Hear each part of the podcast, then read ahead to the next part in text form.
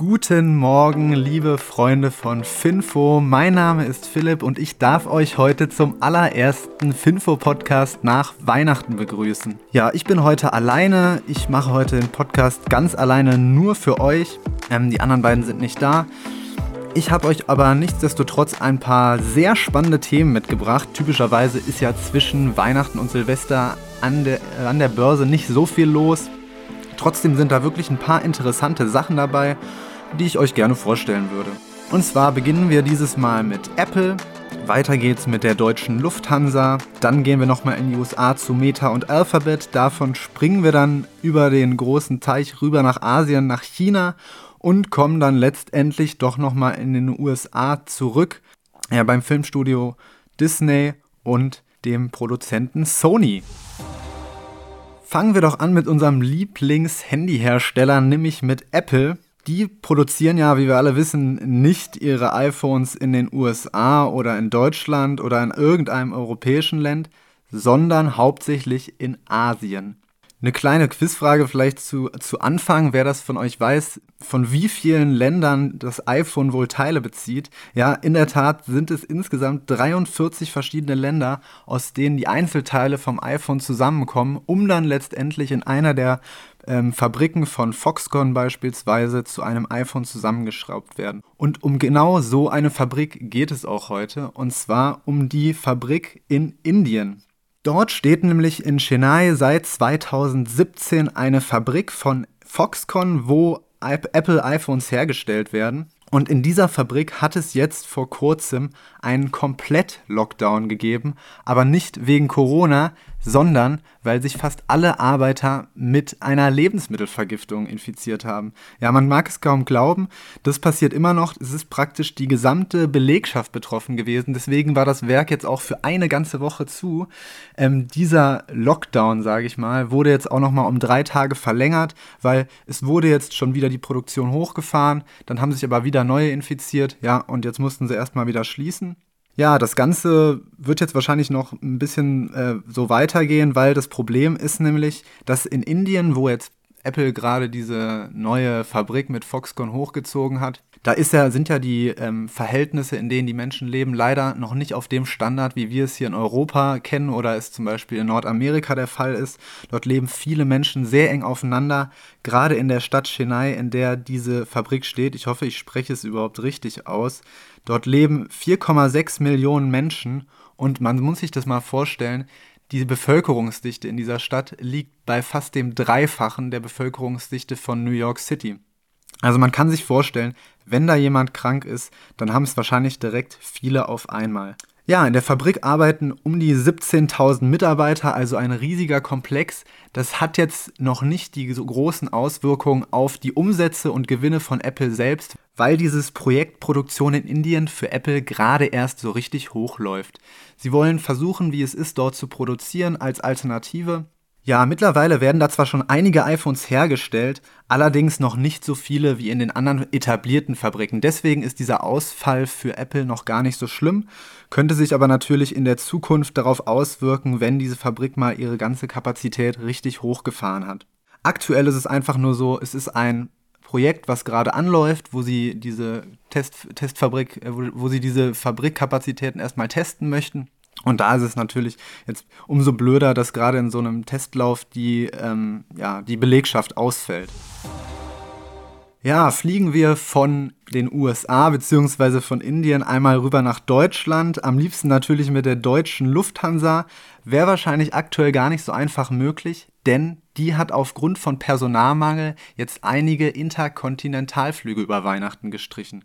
Grund dafür ist noch nicht mal unbedingt Corona, so genau weiß man das nicht. Es ist einfach nur das Problem, dass zu wenig Piloten da sind. Es gibt äußerst viele Piloten, die sich jetzt gerade in der Weihnachtszeit krank gemeldet haben und aufgrund dieses Pilotenmangels kann die Lufthansa aktuell nicht alle Flüge beispielsweise in die USA oder nach Asien anbieten, wie sie das sonst gerne tun würde. Interessant bei der ganzen Sache ist, dass da die Vermutung im Raum steht, dass es so eine Art Bummelstreik der Piloten ist, die nämlich im Blick haben, dass die Lufthansa nächstes Jahr mit weiteren, weiterem Stellenabbau voranschreiten will, als äh, Maßnahme gegen die Corona-Pandemie, die den Konzern ja extrem hart getroffen hat. Also wer sich nur mal die Umsätze von der Lufthansa anschaut, der wird sehen, über zwei Drittel oder fast, fast zwei Drittel der Umsätze von, Luft, von der Lufthansa sind von 2019 auf 2020 eingebrochen. Ein großer Teil, es wurden äh, Verluste von 7 Milliarden Euro gemacht.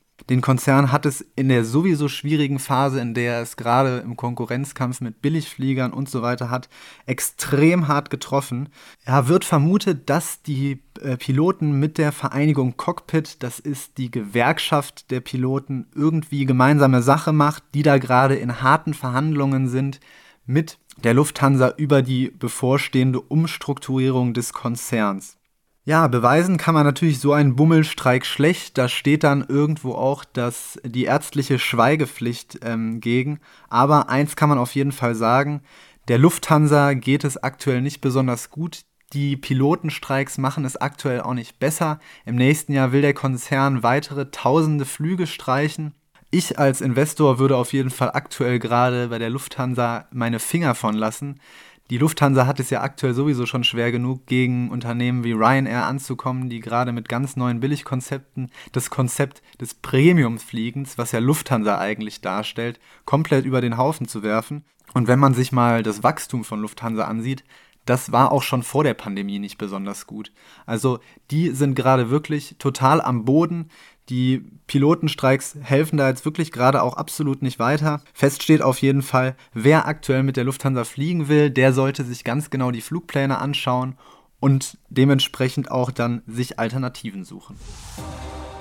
Ja, rüber in die USA, beziehungsweise eigentlich nach Russland. Da hat, haben nämlich die beiden Konzerne Meta, ähm, ja, früher mal, äh, früher mal Facebook, und Alphabet, also Google, dicke Dislikes von der russischen Regierung bekommen. Die müssen nämlich Rekordstrafen zahlen dafür, dass sie es nicht auf die Kette bekommen haben, in Russland Inhalte aus ihren Netzwerken zu nehmen, die verboten waren. Also ganz klassisch, wie man das kennt, irgendwelche, irgendwelche Hasspredigen oder irgendwas, was vielleicht auch sogar gegen die Regierung geht und was die deswegen vom Netz nehmen wollen. Den Aufforderungen sind die beiden Konzerne nicht nachgekommen und mussten jetzt Rekordstrafen in Höhe von 100 Millionen US-Dollar für Alphabet und 27 Millionen US-Dollar für Meta bezahlen. Ja, krasse Summen, wenn man sich das mal so vorstellt. Ähm, 100 Millionen US-Dollar.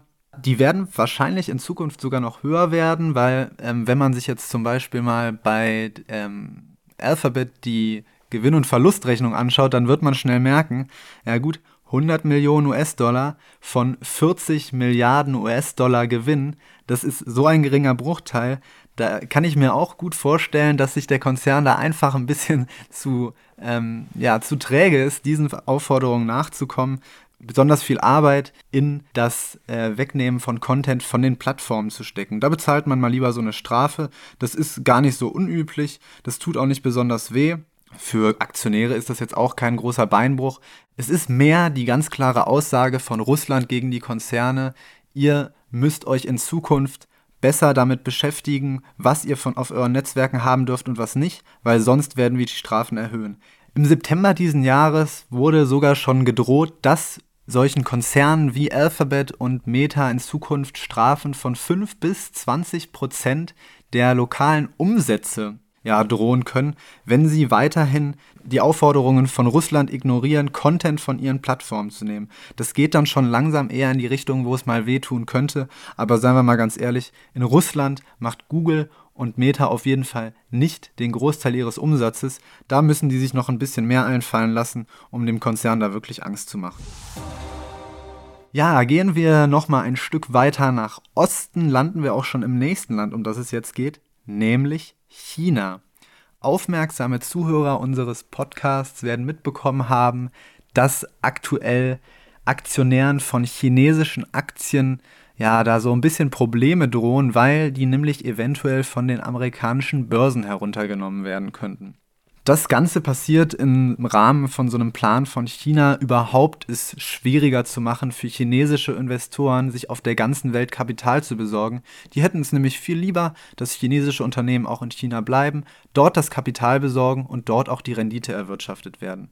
Ähm, das so, so viel zur Vergangenheit.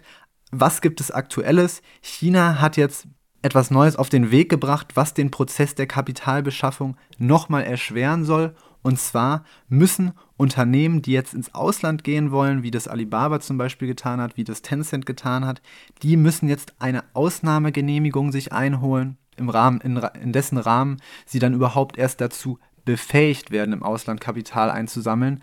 Das wird dann von der chinesischen Regierung erstmal überprüft und wenn sie dieser Überprüfung standhalten, ja, dann dürfen sie erst weitermachen und dürfen ins Ausland gehen.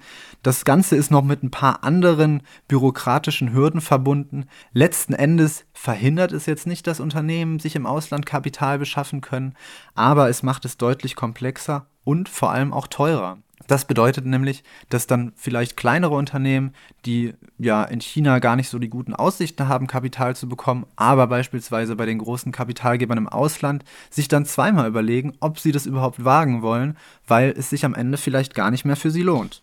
Ja, zusätzlich kommen da noch weitere Beschränkungen auf Unternehmen zu, die dann ins Ausland gehen aus China. Zum Beispiel dürfen dann ausländische Investoren nur noch 30 Prozent der Anteile des Unternehmens halten und ähm, insgesamt darf auch nur ein Investor maximal 10% des gesamten Unternehmens halten.